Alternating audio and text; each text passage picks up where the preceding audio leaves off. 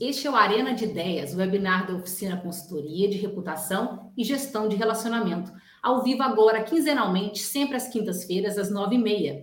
Estamos no YouTube, no Spotify e também no LinkedIn. Já reserve na sua agenda essa conversa com a gente sobre comunicação, pessoas, insights para o mundo corporativo. Eu sou Giovana Jardim, gerente global de relações públicas da Oficina Consultoria e conduzo hoje nossa conversa sobre uma pauta super urgente e fundamental Vamos falar da saúde da mulher? Nesse mês, a campanha Outubro Rosa desperta para conscientização sobre o câncer de mama, o mais incidente em mulheres no mundo, com aproximadamente 2,3 milhões de casos novos em 2020, o que representa 24,5% dos casos novos por câncer em mulheres. No Brasil, sem considerar os tumores de pele, não melanoma, o câncer de mama feminina ocupa a primeira posição mais frequente em todas as regiões do país sendo a maior concentração de casos no sul e no sudeste. Estimam-se 66.280 novos casos de câncer de mama para cada ano no triênio de 2020 e 2022, segundo os dados do Instituto Nacional do Câncer. Em um movimento internacional surgido na década de 90, o Outubro Rosa mobiliza pessoas anualmente e nós da Oficina Consultoria também fortalecemos esse movimento com o objetivo de compartilhar informações e promover a conscientização sobre a doença, como formas de contribuir para o maior acesso aos serviços de diagnóstico, de tratamento e para a redução da mortalidade. Em um país como o Brasil, em que se discute ainda questões básicas como a distribuição de absorventes para meninas de baixa renda, é importante derrubar tabus sobre o corpo feminino e manter o foco no cuidado contínuo e na construção de políticas que viabilizem a saúde da mulher. Informação e acolhimento são necessários para multiplicar redes de apoio pela prevenção. Recentemente, o movimento também incluiu o câncer de colo de útero em sua pauta. Estima-se que mais de 16 mil novos casos sejam diagnosticados no país só neste ano. Os cânceres de pele, colo e reto, pulmão e tireoide também figuram entre os mais frequentes entre as mulheres. Em um momento de troca, nossa conversa aqui hoje quer ouvir também outras mulheres e também homens sobre cuidados ou ações para melhorar as condições da saúde para as mulheres. Compartilhar histórias, desejos, necessidades, preocupações das mulheres de hoje para a prevenção dessa doença que continua matando diariamente milhares de mulheres no Brasil e no mundo também. A Erika Abe, nossa diretora de digital, ela estaria conosco hoje para conversa, mas ela teve um imprevisto de saúde, nada muito sério, graças a Deus, e ela está se recuperando. Saúde, Érica, volte logo aqui para conversar conosco. Nossa conversa terá como convidada Lilian Saldanha, que é nossa coordenadora de comunicação organizacional da oficina. E ela sobreviveu uma batalha contra um câncer do endométrio em 2018. Seja muito bem-vinda, Lilian. Obrigada. E nesse bate-papo também eu vou contar um pouquinho da minha história de superação, vou dividir com vocês aqui a minha experiência. E você, do outro lado da tela, também participe conosco pelo chat, colocando seus comentários e suas perguntas. Lembramos também que você pode ver a cobertura das nossas redes sociais e no blog da Oficina Consultoria. Antes de fazer a primeira pergunta para a Lília, a gente vai exibir um vídeo super curtinho do Dr. Júlio. Ele é oncologista da Beneficência Portuguesa em São Paulo. Ele traz informações bem úteis sobre câncer de mama. Olá, Giovana e todos que nos assistem neste momento no Arena de Ideias. Meu nome é Júlio, sou médico oncologista clínico da BP, a Beneficência Portuguesa de São Paulo.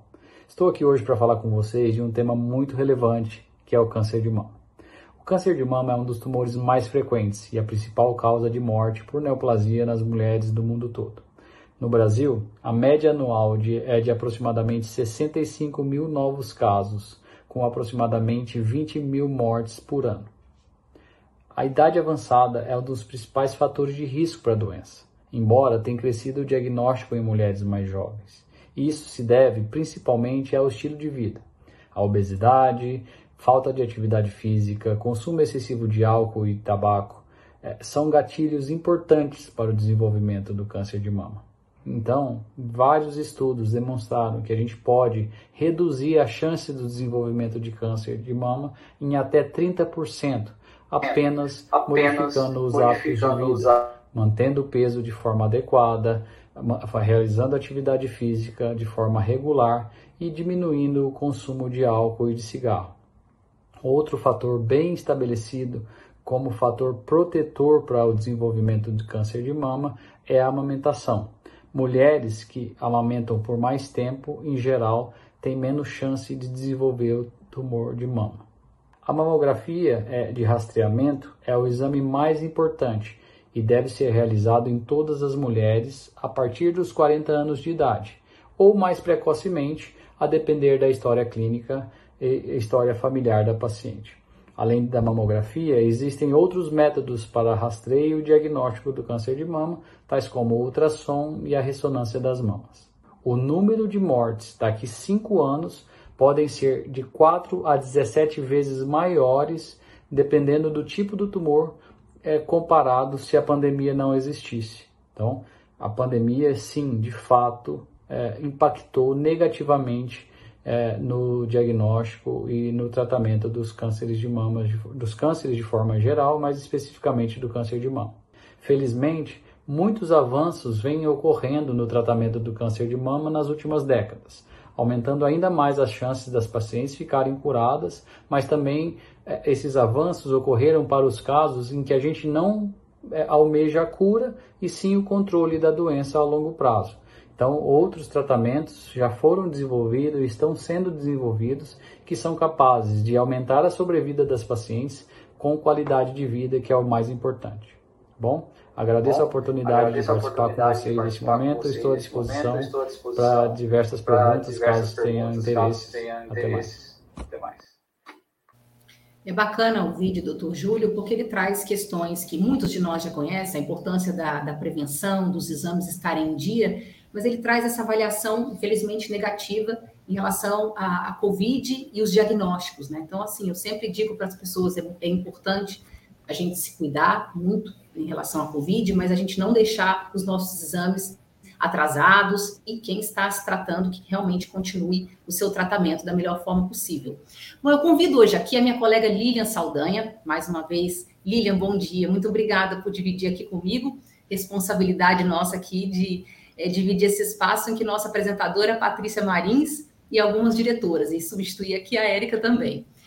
É, Lilian, para compartilhar conosco a sua história de superação de um câncer, eu gostaria que você falasse assim, de maneira geral, o que, que você diria hoje para as mulheres que vivem uma situação parecida com o que você viveu há tão pouco tempo? E, sobretudo, queria que você contasse que peso, na sua avaliação, que peso o fator emocional ele tem na recuperação da doença.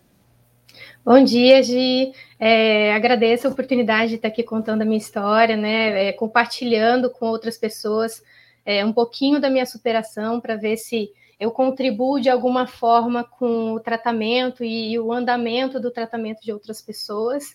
É, o principal, eu acho que nesse momento, assim, para as pessoas que estão vivendo esse período, e aí eu não digo só a pessoa que está passando por um câncer, mas toda a família, toda a rede de apoio dessa pessoa, é ter fé né? Assim, muita coragem, né? E acreditar que tudo vai dar certo. Esse é o principal para mim. E eu acho que para mim o lado emocional ele é 50% do tratamento. Assim, a gente tem o tratamento, o tratamento já é pesado. Fazer uma quimioterapia é muito pesado. Ver o cabelo caindo é muito pesado. Na verdade, assim, é, não é só. As pessoas falam muito da, da questão do cabelo, que cai o cabelo. Na verdade, cai todo o pelo do corpo. Então, assim, você ficar sem nada, você ficar sem, sem cílio, você ficar sem, é, sem sobrancelha, sem cabelo, né? Para a mulher é muito pesado, né? Assim, porque tem essa questão da estética, da vaidade. Então, é, se fortalecer nesse momento, né? Acreditar que tudo vai dar certo, aceitar o tratamento e fazer tudo que eles indicam. Assim, o médico ele é, é o guia, né, da gente nesse momento. Então, é, a gente precisa estar tá fortalecida com fé, acreditando realmente aquilo vai dar certo, assim, não pode duvidar. Né? Eu nunca duvidei, eu sempre achei todos os dias eu acordava e todos os dias eu agradecia pelo dom da vida e pela certeza de que tudo ia dar certo. Então, acho que isso é o principal.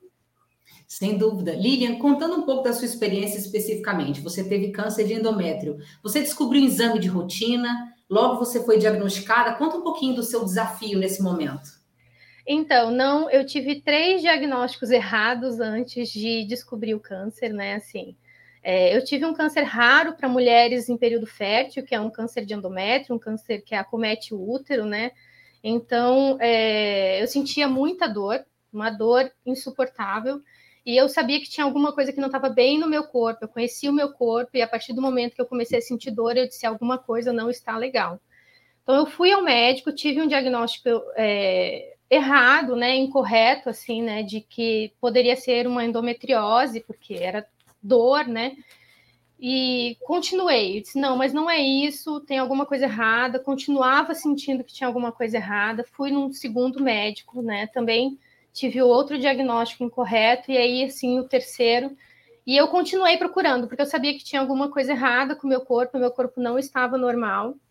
E fui a um outro especialista, decidi ir a um especialista em endometriose, então, né, assim, se todos os diagnósticos que eu tinha tido eram de endometriose, eu fui nesse outro médico e ele fez um exame e acabou descobrindo o câncer, assim, né? Tô, tô, totalmente fora de proporção, porque ele também não imaginava que fosse isso, né? Foi uma surpresa para todo mundo, mas é, nessa busca eu acabei passando um ano procurando, né? Assim, tentando descobrir, acabei descobri descobrindo o câncer, assim, já num estado mais avançado, né? Já era um estágio 3. É, e mais um câncer super agressivo, um câncer é, perigoso, mas acabou dando tudo certo, graças a Deus. Né? Fiz todo o tratamento, fiz cirurgia, químio, rádio, pacote completo do tratamento. Quanto tempo entre você descobrir e encerrar o tratamento? Um ano, um ano entre eu descobrir e encerrar o tratamento, porque eu tive, como ele já estava num estágio mais avançado, eu tive que fazer cirurgia às pressas, né? Então, assim, não foi uma Você coisa. Pela cirurgia comecei pela cirurgia. Não tinha como não começar pela cirurgia, porque já tinha dado metástase em outras partes ali do, do, do útero, né?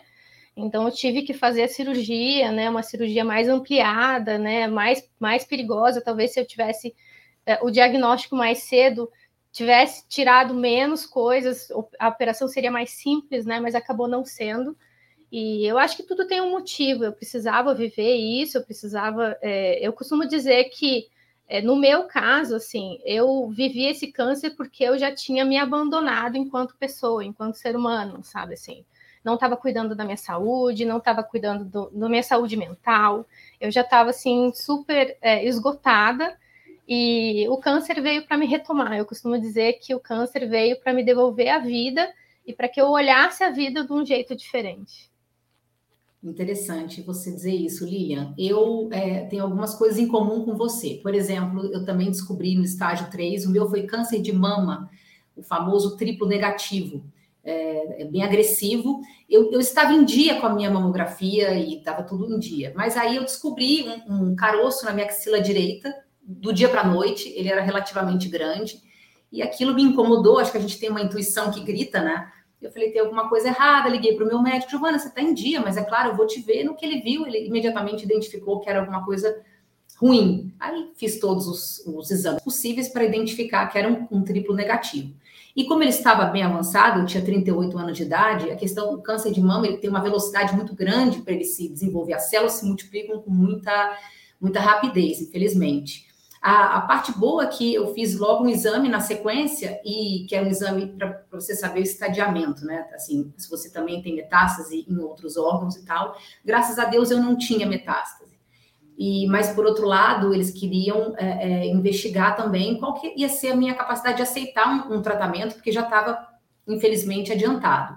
E, ao contrário de você, eu não comecei pela cirurgia, não. Eu comecei por 16 sessões de quimioterapia, sendo 12 é, uma que é chamada um pouco mais branda, depois tem uma outra que a gente chama, né, nós leigos, de vermelha, que essa realmente é indescritível, porque a gente sente depois de tomar, embora você tenha todo o apoio de, de remédios para te ajudar antes e depois, ainda assim é indescritível a sensação da quimioterapia depois.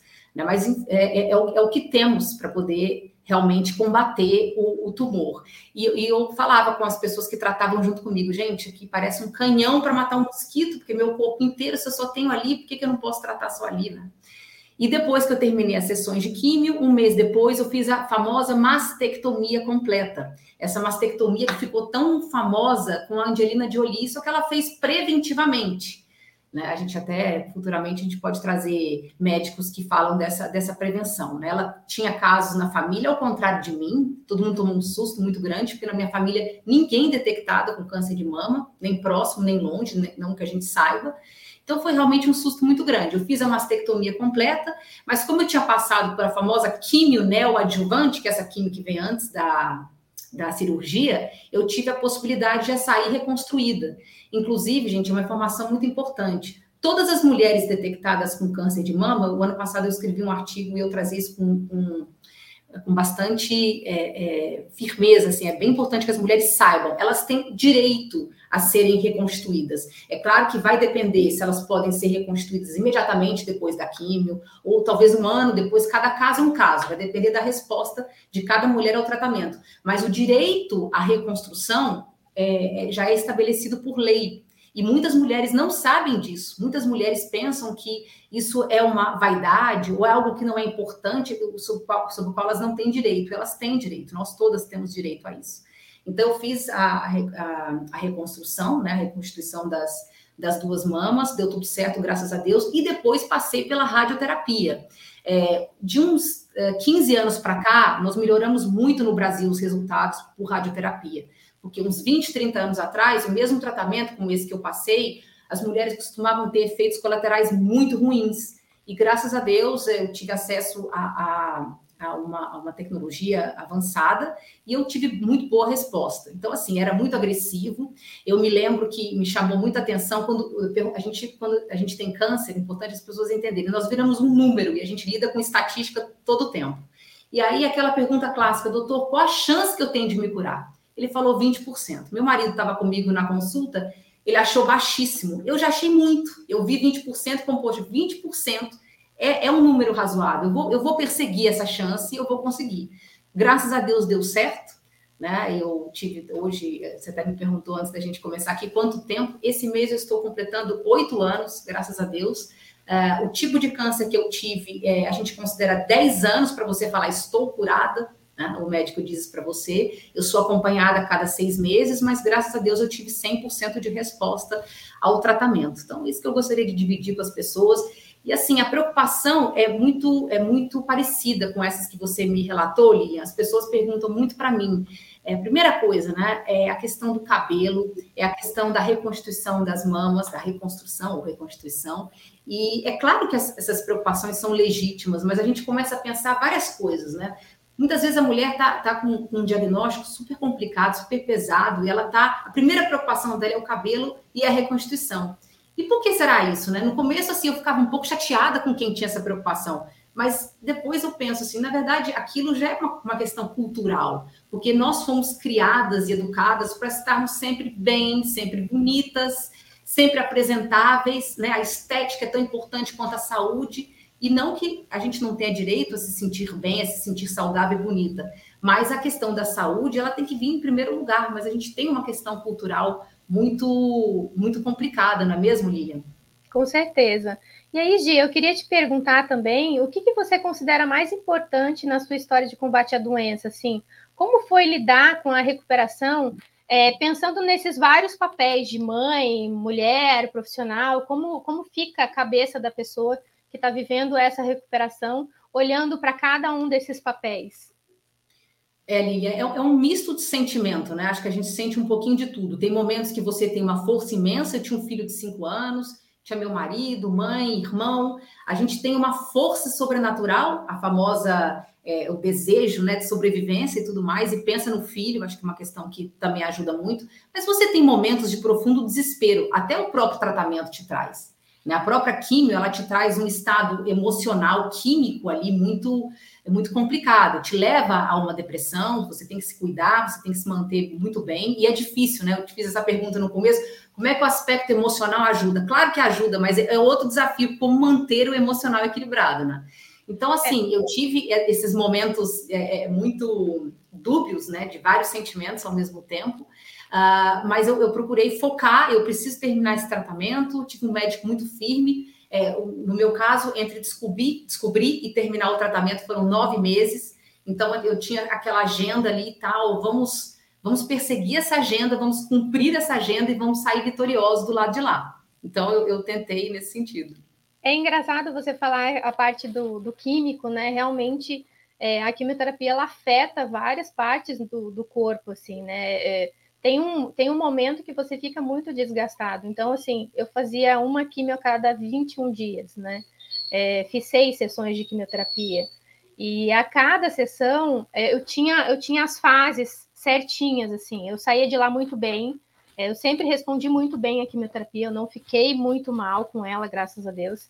É, mas eu tinha, assim, passou dois dias, eu tinha aquela fase de que eu acho que a quimio pegava muito. Era aquele dia que que eu ficava cansada e que eu começava a ficar triste naquele dia. Aquele dia eu, eu, eu, tinha dúvida. Aquele era o único dia que eu tinha dúvida. Então, assim, a, a cada 21 dias eu tinha esse dia que eu tinha dúvida. E aí eu passava por esse dia, eu me permitia chorar, me permitia ficar vulnerável, porque eu acho que isso também é importante, né? Assim, quando a gente está numa luta contra um câncer, as pessoas acham que você tem que ser uma fortaleza o tempo inteiro, né? Assim, e você é uma fortaleza o tempo inteiro, assim, a maior parte do tempo. Só que em algum momento você também tem que se permitir ser vulnerável e aceitar que você está vivendo uma situação que ela é uma situação difícil. Então eu me permiti viver esses momentos também. E a cada 21 dias eu tinha esse momento. E aí depois eu passava e dizia assim, pronto, agora acabou, tá tudo certo, bola para frente, vamos seguir a vida, tá dando certo esse tratamento e, e, e, seguir, assim, se permitir, sabe? Eu me permiti muito, assim, me permitir me reconectar comigo, assim, me conhecer, me reconhecer enquanto ser humano, assim, nas minhas vulnerabilidades. E isso foi muito importante para mim. Muito bacana, Lilian. A gente tem que se permitir essa vulnerabilidade, sem dúvida. Tem uma pergunta aqui que eu acho que você vai achar muito interessante do nosso querido Jamerson Murta. Ele pergunta assim: vocês acham que passar essa importância de cuidar, de atenção ao corpo dentro de casa, pelo pai, pela mãe, para os filhos, evitaria muitos diagnósticos de câncer em estado já avançado? O que, que você eu acha, acho, Lilian? Eu acho que sim. Eu, na verdade, assim, eu acho que é, esse incentivo a cuidados, né, assim a gente, o ser humano, ele, ele tem um sentimento com relação a médico, com relação a cuidados, que é uma, uma relação de, ah, eu não gosto, eu não quero ir, eu não quero procurar. A gente escuta muito o famoso é, quero achar é, pelo, né, onde não tem, né, cabelo em ovo, né, que a galera fala. É, e eu acho que é, é ao contrário, sabe? Eu, é, o tempo inteiro eu sempre pensei assim, e essa é minha, é minha filosofia, eu acho que se eu, se eu vou ao médico, eu estou bem assistida. Então, eu estou me prevenindo para alguma coisa e não estou tentando achar alguma coisa. Não, estou me prevenindo para que, se algum dia eu achar alguma coisa, eu já esteja prevenida, né? Assim, então, eu acho que a prevenção, a importância do cuidado, ela tem que vir de casa e a gente tem que falar sobre isso em vários ambientes, não só dentro de casa.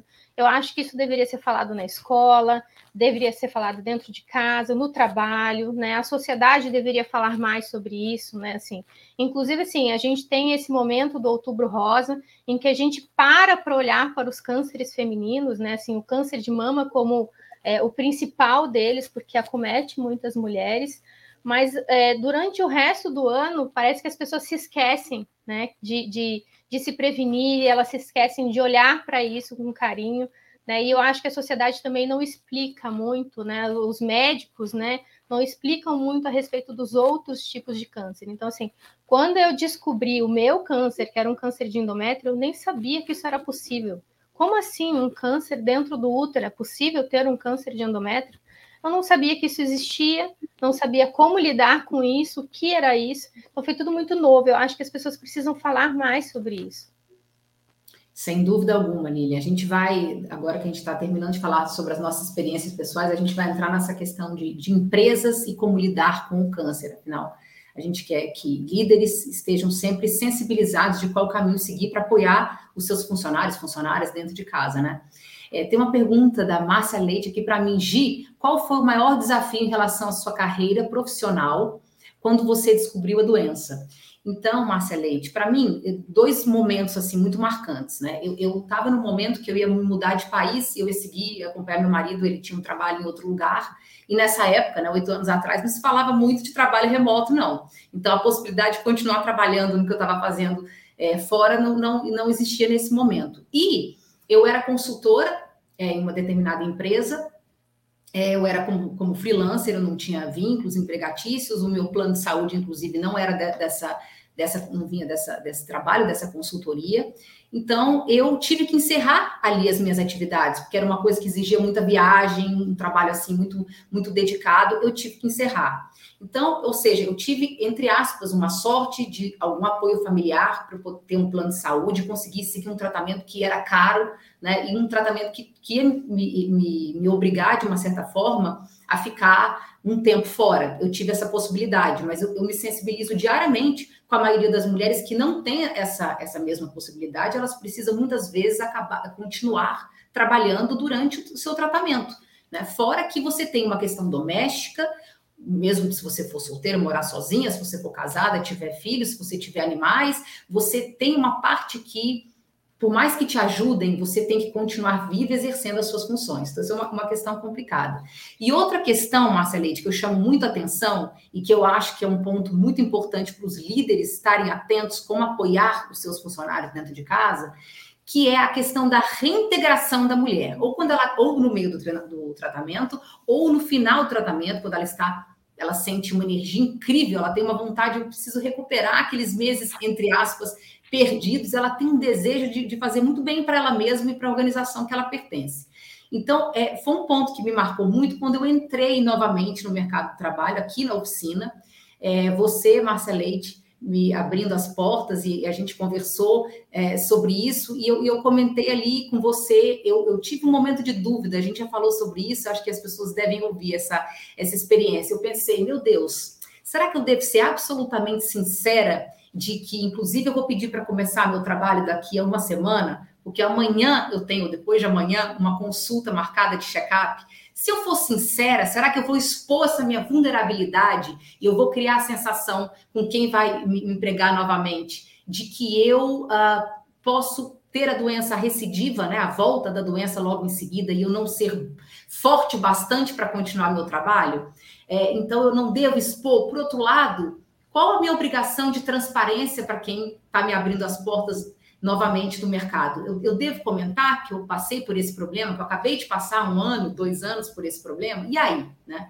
A, minha, a, minha, a minha recomendação pessoal é a gente ser sempre muito transparente, porque tem que ser é, é uma, é uma via, é uma mão dupla. Né? Eu preciso ser, faria bem eu ser transparente, vai fazer bem a você mesmo, e vai fazer muito bem a empresa também isso, isso é muito ligado à sustentabilidade. A gente fala aqui né, no nosso dia a dia, aqui na, na, oficina, sobre SG. Meu Deus, SG, a primeira coisa é um bom ambiente de trabalho. Né? Seria interessante eu saber que eu posso acolher mulheres que estão em tratamento, que estão terminando o tratamento, que estão querendo reingressar nas suas atividades. Então, isso é uma coisa interessante e a empresa tem que estar pronta para acolher, né? E também pronta para apoiar uma mulher no, momento que ela está se tratando, porque Muitas delas falam: não, não quero, não vou abandonar meu trabalho, mas a gente sabe que a rotina de quimioterapia, a cirurgia, ela vai gerar interrupções, ela vai gerar principalmente um momento emocional complicado. Não é sempre que você vai estar 100% disponível para clientes, para suas reuniões,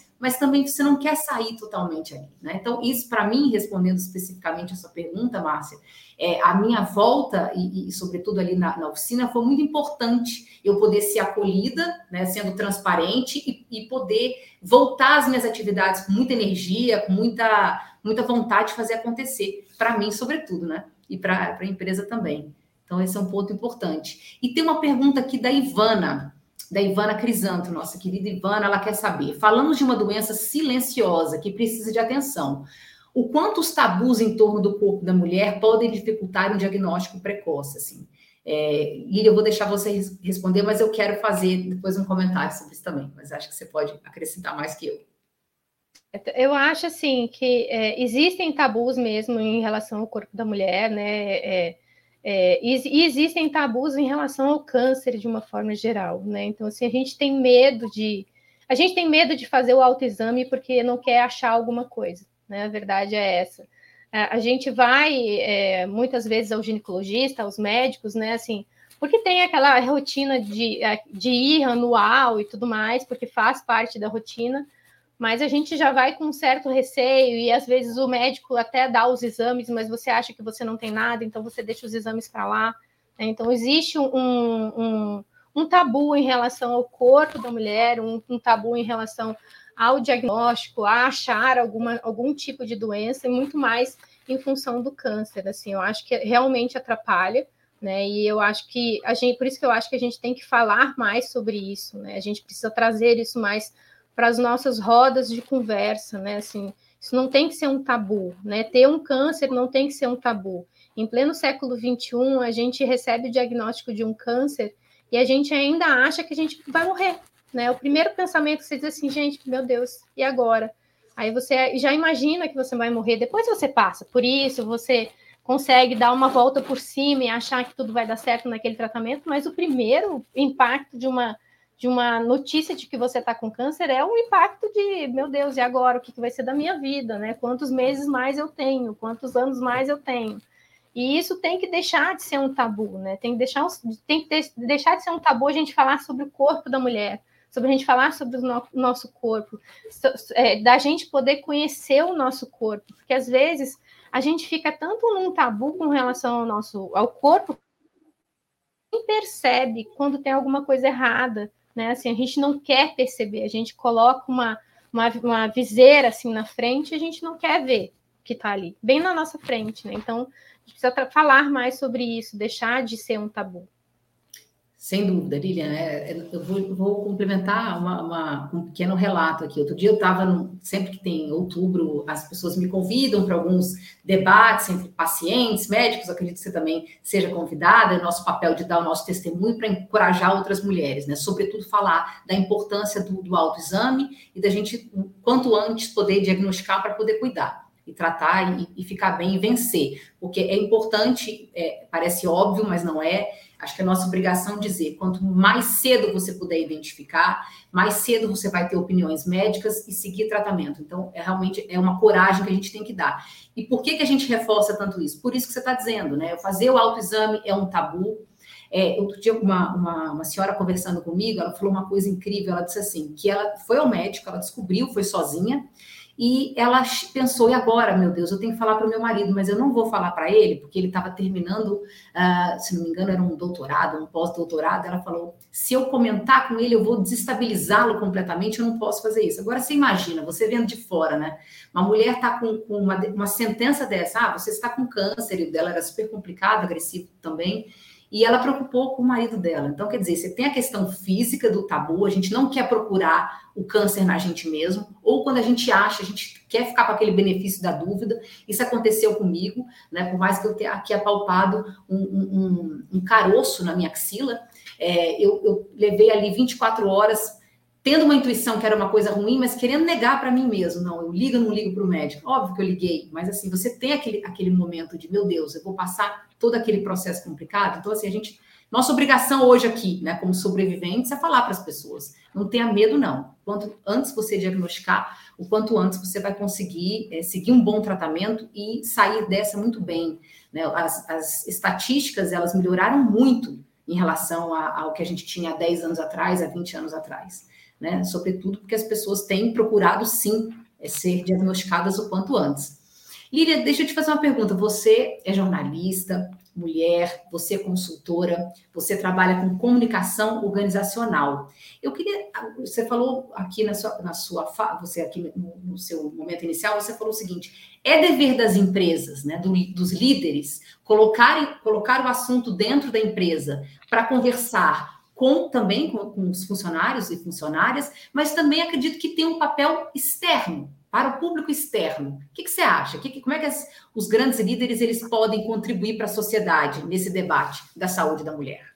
Primeiro, é assim, reforçando, né, fazendo campanhas permanentes, eu acho que tem que ser uma, um assunto permanente a ser falado dentro da empresa, e aí eu acho que não tem a ver só com o câncer feminino, né, assim, os homens também são acometidos com câncer. Então, acho que esse ambiente de acolhimento e de conversa deve acontecer dentro da empresa. Mas, é, que nem você mesma falou a respeito da oficina, né? Assim, eu acho que as empresas têm que estar muito preparadas também para acolher essas, essas mulheres, esses homens, né, no retorno ao trabalho, né? Assim, é, você é, contratar mulheres ou contratar homens que tiveram câncer e que estão aí num período de acompanhamento depois desse câncer, que ainda não é considerado cura, né, em que pode ser que venha voltar, né, ter uma recidiva de câncer, né, assim, é muito importante, porque é, quando a gente termina um tratamento de câncer, tudo que a gente quer é retomar a nossa vida, que tudo volte ao fluxo normal né? Que a, que a nossa vida volte à rotina normal. Então, assim, a gente espera, e às vezes a gente está com muito gás de voltar, de, de, de retomar, de, de realizar coisas, né? Assim, então, é, eu acho que essa parte do câncer, ela não tem que ser um impeditivo para você contratar um funcionário, né? Ele tem que ser contratado independentemente disso, ele tem que ser contratado pela capacidade dele, né? Pela, pela técnica dele, pela, pelo especialista que, que ele é, assim, pela especialista que a mulher é. Então, assim como a gente não espera que as mulheres não sejam contratadas porque têm filhos ou por qualquer outro motivo, a gente também não espera que uma mulher deixe de ser contratada porque ela teve um câncer e ela está no período de acompanhamento. Né? Nesse momento, principalmente nesse momento, que as empresas têm que acolher essas mulheres e esses, esses, esses homens que têm câncer, né? É, para retomar o trabalho, sabe? Para para colocar essas pessoas de volta no mercado de trabalho, né? Para é, é, favorecer que essas pessoas também é, estejam ativas e que isso vai contribuir exatamente para isso, para não ter uma recidiva de câncer, porque a pessoa vai estar tá ali super ativa, né? Com a cabeça boa, trabalhando, se ocupando, né? É, se sentindo útil. Então, eu acho que tem esse papel social, sim.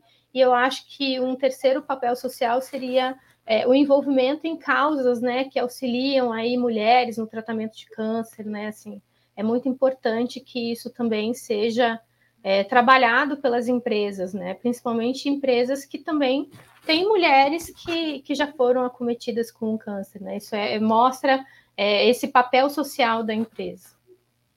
Sem dúvida, Lilian. E você colocou duas coisas super importantes aqui, né? Primeiro, é fundamental a gente dizer que câncer pode pegar qualquer, pode acometer qualquer pessoa. É, a gente, outubro é para falar da saúde da mulher, mas lembrando que homens também têm câncer de mama, é bem mais raro, mas tem. Né? É uma, uma situação complicada, além de outros tipos, né? Bem, bem complicados também. Tem uma pergunta aqui da Fernanda Santos, já que você está falando da, da relação de empresas e câncer. Como é que vocês visualizam o mercado de trabalho para quem tem a doença? Como é que você acha Ai, que. As, ainda tem muito de... preconceito. Eu acho, que ainda tem, eu acho que ainda tem muito preconceito, assim.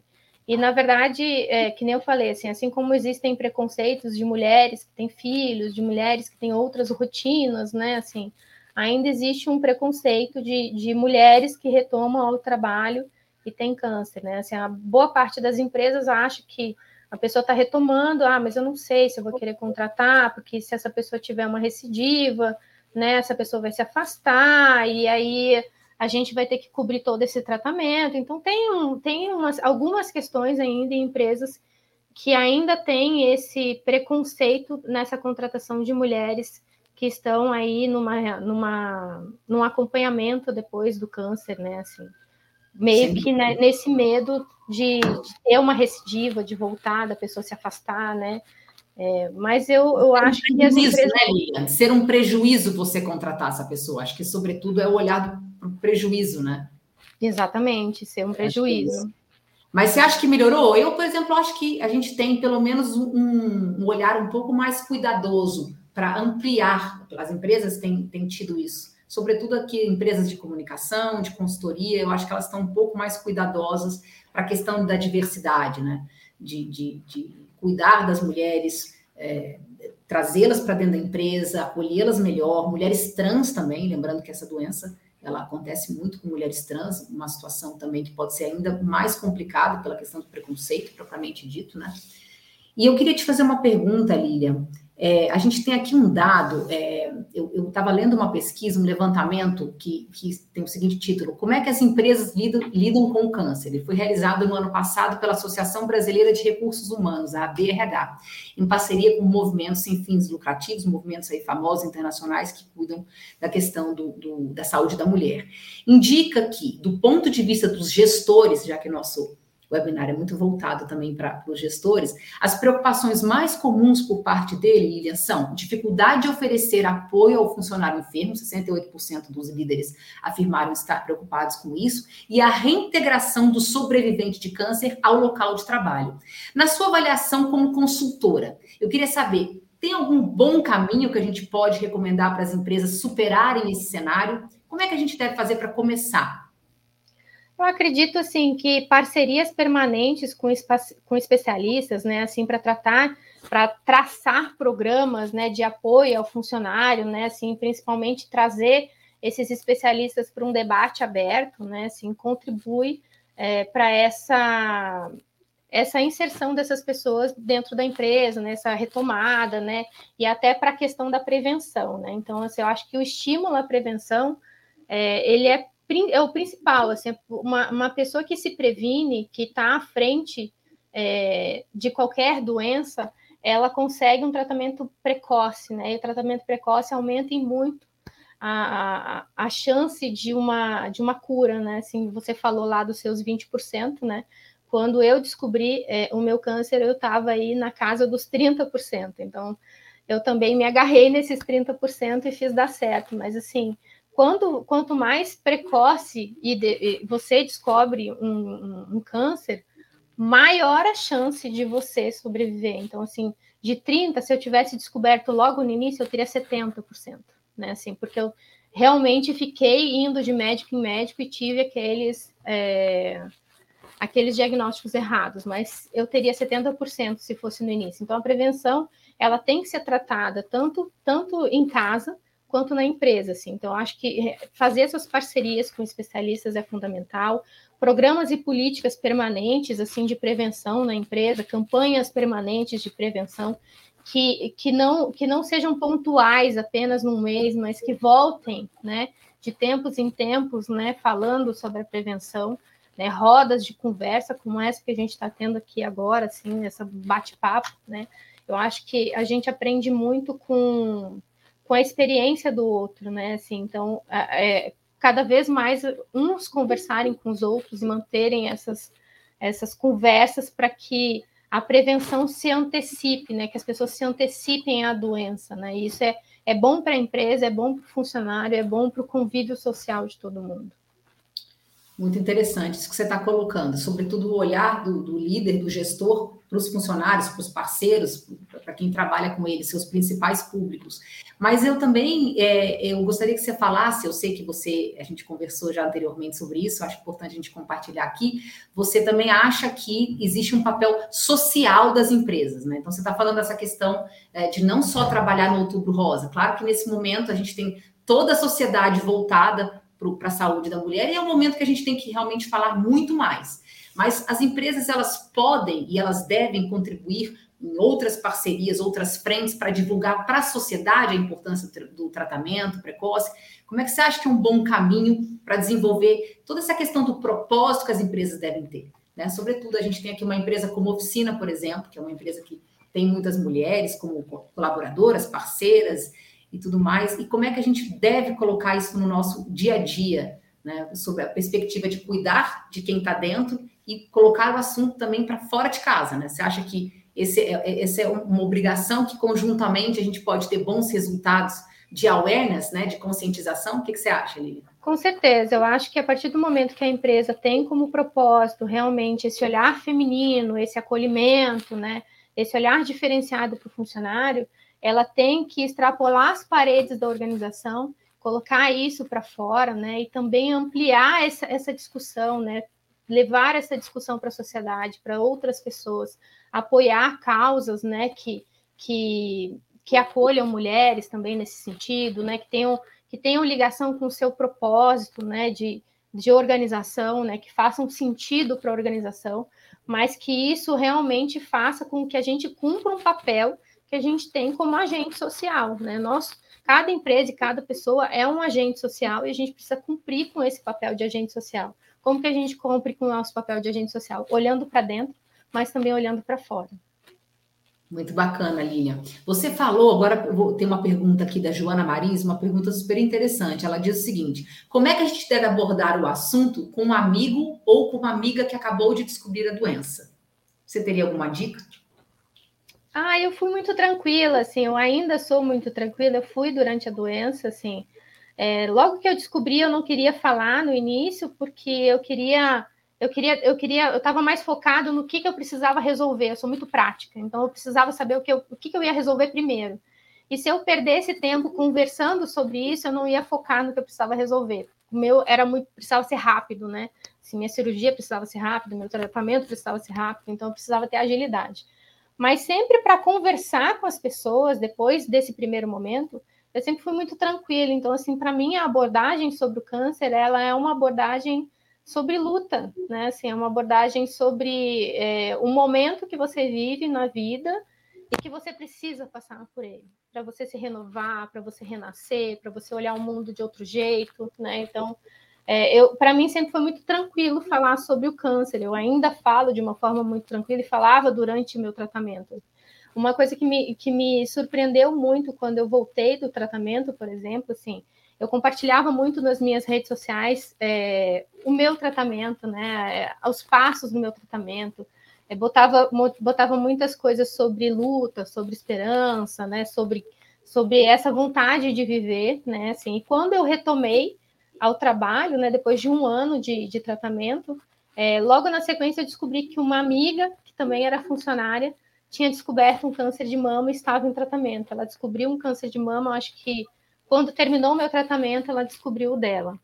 E aí eu entrei em contato com ela, assim, para dar uma força, né? Explicar que tudo que tudo dá certo no final, assim, que a gente não precisa ficar com medo, que a gente tem que ter força acima do medo. E ela, ela me, me fez um depoimento muito bacana que eu não esperava. Ela falou assim: olha, quando eu descobri o meu diagnóstico de câncer, eu só fiquei tranquila porque eu te acompanhava nas redes sociais. E eu vi a sua força, eu vi a sua luta, eu vi a forma como você tratou o seu câncer, e eu tinha absoluta certeza que ia dar tudo certo com o meu.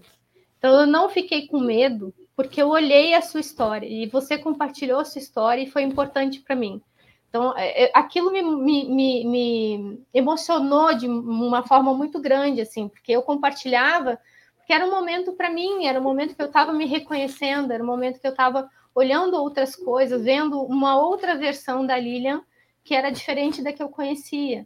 E eu não imaginava que aquele meu compartilhar estava fazendo tudo isso por outras pessoas. Então, acho que, é, é, às vezes, a gente que não está passando por um câncer, a gente tem uma impressão é, muito maior sobre falar disso. Né? Assim, Para quem está passando, às vezes é uma coisa muito simples. E tudo que a pessoa quer é que você chegue para ela e fale abertamente né, e converse com ela abertamente sobre isso. Então, às vezes fica muito mais na nossa cabeça do que, do que na cabeça de quem está passando pelo câncer. Eu não sei se você pensa, se você sentiu dessa forma, de é, olha, Lilian, no geral, sim, assim, é, eu, eu, assim como, é, diferentemente de você, eu não, não usei esse tempo ali com redes sociais, é, não, não, não, sou uma pessoa muito das redes sociais, hoje um pouquinho mais, mas à época, né, oito anos atrás, eu não, não fiz isso. Eu participava de alguns eventos que tinham até no hospital, tipo acolher mulheres que acabaram de chegar com, com a doença e falar sobre o que eu estava vivendo, eu já estava já no final e tendo bons resultados. Então é uma coisa que sempre me fez muito bem. E até hoje eu participo de grupos é, que são é, direcionados pelos médicos, eles me procuram, Giovana, tenho três pacientes para você bater um papo essa semana. Você topa falar com elas? Então a gente entra no Google Meet, no Zoom, é a minha forma de, de caridade no mais é, é, é, mais amplo sentido, né? É, é como devolver para o universo a, a, a, boa sorte que eu tive de, de ter me curado, né? Então, eu, eu fiz isso desde é, o início, assim, que eu já estava caminhando para o final do tratamento, eu já queria puxar outras mulheres com, com diversos é, é, tipos de câncer diagnosticado, não somente de, de mama, de ovário, de útero, enfim, né? Pouco importa do que, que é, aquela mulher que está chegando no hospital, amedrontada, ela, ela entra ali, ela não sabe como é que ela vai sair dali, quando ela vai sair dali. Então, é como você falou, né? Você servir de inspiração, ela olha para você, meu Deus, é possível vencer. Então, eu vou cumprir essas esse protocolo aqui que eu preciso, eu vou, eu vou vencer. Então, teve esse lado que, que me fortaleceu muito, essa troca que foi muito boa com pessoas interessantes. Mas eu também não posso deixar de falar, Lilian, que eu passei uh, por algumas questões assim que mexeram muito comigo. Eu, eu não sei se eu chamaria de curiosidade, eu até disse na época, poxa, curiosidade mórbida. Assim, teve muita gente que eu até nem tinha tanta intimidade que apareceu no WhatsApp para mim, ah, Giovana, mas você pode falar, mas é, você sabe quanto tempo você tem de vida? É, é, como é que você vai lidar com a questão do cabelo? Você, você, tem filho pequeno, você vai ficar careca, você vai usar um turbante, você vai usar uma peruca. Então, isso também aconteceu comigo, a gente não pode só romantizar, né? A gente sabe que as pessoas, muitas vezes, por maldade, não, não por maldade, mas elas acabam ali sendo um pouco invasivas. Mas eu tentava respirar fundo, respondia aquilo que eu queria. Às vezes eu me sentia invadida, não posso dizer que eu não vou me sentir invadida. E eu digo isso para as mulheres que, que eu tenho o relacionamento ali no começo: se prepare para ouvir algumas coisas que você às vezes não vai gostar. E, e agora, o que eu acho que mais incomoda as pessoas, que incomodou muito a mim, é, por parte de algumas pessoas, até da família, alguns amigos próximos, é aquela a sensação ali, ali até super nítida de que a pessoa está com dúvida se você vai conseguir se curar. Por quê? Porque é uma coisa tão séria o diagnóstico de câncer. A gente não pode culpar aquela pessoa. De fato, você falar, ah, Giovanna está com câncer, com 38 anos de idade, meu Deus, mas ninguém da família teve, por que, que ela foi ter isso? Né? Ela tem uma vida saudável, nunca fumou, bebeu pouco, dançou balé tantos anos, aí, mas por que, que ela está com isso? Nossa, é gravíssimo e tal. Ai, será que ela vai superar? Então, assim, às vezes a gente sente a dúvida e isso faz muito mal. Então, é uma coisa que eu digo, é uma resposta para Joana, assim, abordar com delicadeza, Joana, sempre dando força e nunca perdendo a fé. A pessoa pode contar, olha, eu fui diagnosticada, realmente eu tô, é, é, é um caso raro, eu tenho pouca chance, dê força, porque é possível. A pessoa pode ter 1%, ela pode ter metástases, ela, ela vai, ela tem chance de se curar ou de ter uma sobrevida com, com, com com alguma qualidade de vida e a gente tem que acreditar. Eu acho que, sobretudo, o aspecto emocional, né, a gente dando aquela força, é, é, é muito importante a gente fazer isso, né? E eu acho que às vezes, até complementando o que você está falando aí, é, eu acho que às vezes o que a gente espera, que a gente precisa, né, em determinados momentos do, do tratamento, é ser, é ser é, tratada como uma pessoa normal, sabe? Assim, a gente não espera que as pessoas conversem com a gente só sobre a doença, né? A gente espera ter uma vida normal enquanto a gente está fazendo o tratamento, né? Então, é, é, às vezes chama chamar uma, um amigo para conversar, uma amiga para conversar é, sobre outros assuntos, né? Envolvê-la em outros assuntos, né? Isso tira a pessoa daquele olhar para o câncer e traz para ela aquele olhar de tipo a vida continua, eu estou aqui, as coisas estão acontecendo, eu continuo sendo sendo convidada para conversar com as minhas amigas, eu continuo vivendo e isso a, ajuda muito no tratamento, né? Porque te tira Sim. daquela bolha e te tira daquele sentimento de, de pesado, porque o tratamento é muito pesado, né? Ele não Você é. Você respira é doença durante todo aquele tempo, né? Só se fala em doença,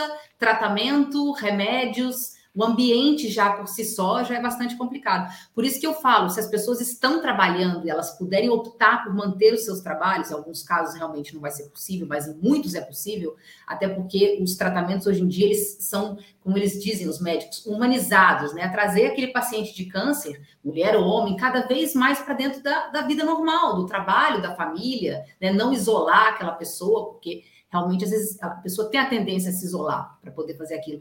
Eu me lembro que tinha uma amiga muito, muito engraçada, tenho uma amiga super querida, engraçada. Ela falava, ela sabia o dia que eu ia fazer a quimio, ela falava assim: Eu sei que você não quer me ver, você não está se sentindo bem, mas é o seguinte, eu vou andar com o seu cachorro. Porque eu sei que alguém poderia fazer isso na sua casa, mas deixa que eles vão fazer, vão cozinhar para você, fazer qualquer outra coisa, eu vou descer com o seu cachorro. Eu quero ser útil para você, é isso que eu vou fazer. E é muito bacana, porque você mantém ali interação com a pessoa, você se sente amada, cuidada, né? E a pessoa contribui e você se sente um pouquinho mais em contato com as pessoas, com a sociedade, né? Você estava falando, Lilian, uma, uma, coisa super importante que acho que a gente não abordou e eu acho que a gente tem obrigação de abordar aqui para os nossos colegas que nos acompanham e também para os líderes das empresas, se eles puderem trazer esse olhar, essa preocupação para os seus funcionários. A questão sempre ter o segun, a segunda opinião médica. Você acha que, no, no seu caso, você disse que você teve duas ou três opiniões até chegar na, na informação redonda do que, que, você precisava fazer, não é isso? Fala Exatamente. Um dessa, dessa importância de você discutir um pouco mais o tratamento. Eu acho assim, é, é, importante a gente se conhecer, né? Se, se você recebeu um diagnóstico, né? e você está sentindo que tem, continua alguma coisa errada e que talvez não seja aquilo, é você está no seu direito, né, assim, de ter um segundo olhar, né, um terceiro olhar, se for o caso, um quarto olhar, que foi o que aconteceu comigo, né, assim. É, e, e aí eu acho que isso também vale muito para o tratamento do câncer, né? Às vezes você chega num médico e o médico diz que é um tipo de tratamento mas é uma coisa, é, é um tratamento, é um momento muito delicado da tua vida. Ter um câncer, né? Não é uma coisa que você decide assim no primeiro olhar, na primeira pessoa com quem você conversa, né? Assim, eu procurei vários médicos para entender. Eu tive mais, mais de um olhar, assim. Então, eu acho importante a gente se cercar desses, desses olhares, né? Assim, e, e para tomar uma decisão, né? Não é uma decisão que você toma é, de supetão, assim, tipo, o que, que eu vou fazer, né? Como eu vou fazer. Então, eu acho que esse, esse olhar de prevenção ele é importante, né? Assim, de diagnóstico é importante. Eu acho que é, também é, das empresas terem esse acolhimento com essas pessoas, porque é um, o, o, período que você descobre um câncer, né? Até você iniciar o tratamento e de repente você se afastar, que foi o meu caso, fiquei um ano afastada é, ou não, né? Porque tem muita gente que continua, porque o tratamento realmente ele varia de pessoa para pessoa. É, tem muito desse acolhimento da empresa de entender que durante aquele período você vai ficar é, fazendo alguns outros exames e você vai ficar mais ausente, você está com a cabeça em outro lugar, né? Assim, então existe uma questão de empatia, acolhimento da empresa e também uma questão de acolhimento da empresa de se esse funcionário ficar trabalhando, né? Ele precisa estar útil, né? Trabalhando útil. Não trate esse funcionário de um outro jeito. Trate ele como funcionário Isso é normal. Muito importante. Mas também olhe para ele com aquele olhar de empatia de que ele é um funcionário normal, mas ele está passando por um tratamento pesado, ele está passando por um momento delicado da vida dele. Então, ainda mais acolhimento esse funcionário precisa de todos. Eu acho que não é só da liderança, é de toda a empresa, dos colegas, dos pares, né? De que essa pessoa está ali, ela, tá, ela quer ser útil, ela tem necessidade de ser útil porque ela precisa viver isso, né? Assim, e se fortalecer para um tratamento que é pesado, mas ao mesmo tempo ela tem que ter esse, esse olhar de empatia dos colegas, da liderança, de que é um momento delicado e que a pessoa precisa ainda mais de força de todo mundo. Sem dúvida nenhuma, Lilian. É, eu, eu, compartilho da sua opinião, eu acho que é, é dever é, da família, dos amigos, da própria empresa, se a pessoa dois pontos, né, assim, importantes. Se a pessoa for, o funcionário for diagnosticado, é, estimular a uma segunda opinião. Eu tive uma situação parecida, né? Eu, eu, tive o diagnóstico e o prognóstico ele me foi um pouco duvidoso, não senti muita segurança. Até muito estimulado pela minha mãe, eu fui ver uma segunda opinião. E a segunda opinião era tão discrepante da primeira que eu fui ouvir uma terceira. E a terceira combinou com essa segunda, foi quando eu realmente comecei o tratamento ali. Então, acho que, é, Joana, em complemento aqui a sua pergunta, é abordar, e aí, você viu uma segunda opinião, e às vezes até uma terceira opinião, se for uma coisa realmente muito discrepante. Acho que a gente pode ajudar as pessoas nesse sentido. E você disse uma coisa muito importante, Lília: a empresa como todo, a liderança, os teus colegas, todo mundo deve tratar aquela pessoa como normal, né? A gente não pode, é, a gente não quer se vitimizar. É importante que as pessoas entendam isso. A gente quer estar o máximo possível inserido aqui na, naquele mesmo trabalho, tendo, lógico, respeito e o acolhimento, que é um momento especial, que a gente vai passar por isso e que vai dar certo na maioria dos casos. Então, assim, estimular, sobretudo, a tratamento, a, ao preventivo, é, é, a principal arma que a gente tem, é informação para saber que o preventivo ele salva vidas. A gente precisa fazer isso, por isso que esse mês é tão importante. E os líderes devem estimular atividades todo ano, mas esse mês, sobretudo. Quantas pessoas eu já ouvi dentro do trabalho nossa, Giovana, bem lembrado, minha mamografia está super atrasada, eu vou atrás disso, né?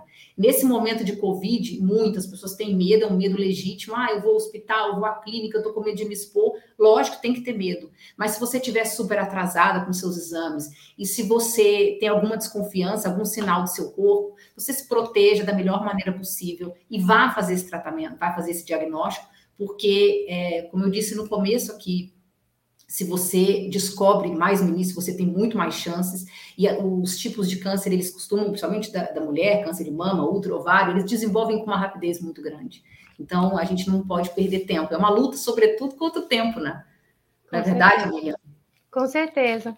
Eu acho assim, é, com, como a gente já está aqui caminhando mais para o final, assim, né, do, do, do Arena, é, eu queria ouvir de você, assim, de que mensagem que você deixa para as pessoas e para as famílias que estão vivendo esse momento, assim. É, por favor, me falhou um pouquinho a tua pergunta, Lilian. Acho que minha internet ficou um pouquinho ruim. Ah, desculpa. Ah, não, é, eu...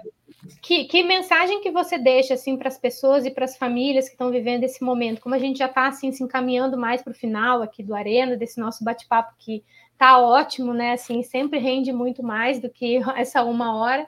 Mas que, que mensagem que você pode deixar para essas pessoas e essas famílias, né? E esses colegas de trabalho, esses líderes, né? Que estão aí envolvendo é, nesse, nesse momento de acolhimento de pessoas que estão com câncer. De mulheres. Mulheres com câncer e homens com câncer, mas aqui a gente está falando de mulher em outubro. É, eu acho que são dois pontos importantes aí: fé, muita fé de que é possível, perfeitamente possível, e coragem, porque o tratamento não é fácil, mas você consegue chegar lá e você consegue valorizar a sua vida e faça isso, é a maior prova de amor que você pode ter para um colega de trabalho, para um amigo ou algum familiar. É acreditar que ele vai se cuidar, fica do lado dele, ele vai se curar e vai dar tudo certo. A gente realmente falta um minutinho para o fim. Eu gostaria de agradecer todos que nos acompanharam aqui. Quem não teve essa oportunidade, depois esse material vai estar nas redes sociais da oficina. Tá? Muito obrigada, Lilian, pela sua, pela sua generosidade de compartilhar essa, essa essa experiência tão, tão rica que você teve, né? A gente é a famosa sobrevivente disso daí. Então, tem, temos que compartilhar, não é mesmo? Com certeza. Obrigada, eu que agradeço. É, sempre que eu posso compartilhar a minha história, eu acho importante para poder contribuir com as outras mulheres. Tá ótimo. E para finalizar, a gente vai transmitir agora o vídeo institucional da Oficina Consultoria. Tenham todos um ótimo dia e até a próxima. Saúde para todos.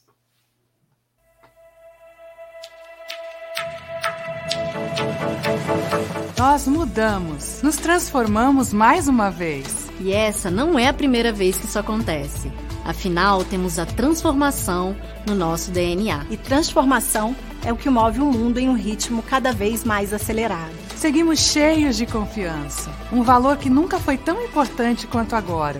Ela que sustenta o mercado e nos traz até aqui, junto de todo o grupo impresso. A reputação passou a ser a alma dos negócios não só por estar conectada com a essência da empresa, mas por ser um ativo tangível e valioso no mercado. Além da nossa força no relacionamento, a maneira como lidamos uns com os outros e transformamos isso em diferencial nas relações entre pessoas, marcas e a sociedade. A combinação disso tudo nos levou a criar um modelo novíssimo de consultoria com soluções pensadas sob medida. Uma oferta customizada vai muito além do que você encontra por aí, mantendo a nossa expertise no mercado privado e nos três poderes. Nós guiamos nossos clientes nessa jornada como um farol que leva para o futuro. Temos soluções para construir uma comunicação legítima e transformadora, unindo a tecnologia, inovação e um olhar humano em cada projeto. Temos um time de alta performance multidisciplinar, diverso e com uma liderança majoritariamente feminina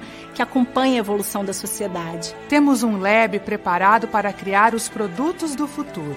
Trazer soluções nunca imaginadas com conceitos da nova economia, realidade estendida e ESG aliando indivíduos, empresas e o planeta. Somos capazes de trabalhar de qualquer lugar e para qualquer lugar do mundo. Afinal de contas, o futuro se cria a partir das conversas e da construção de confiança. É assim que se faz comunicação de verdade. Venha conhecer a nova oficina.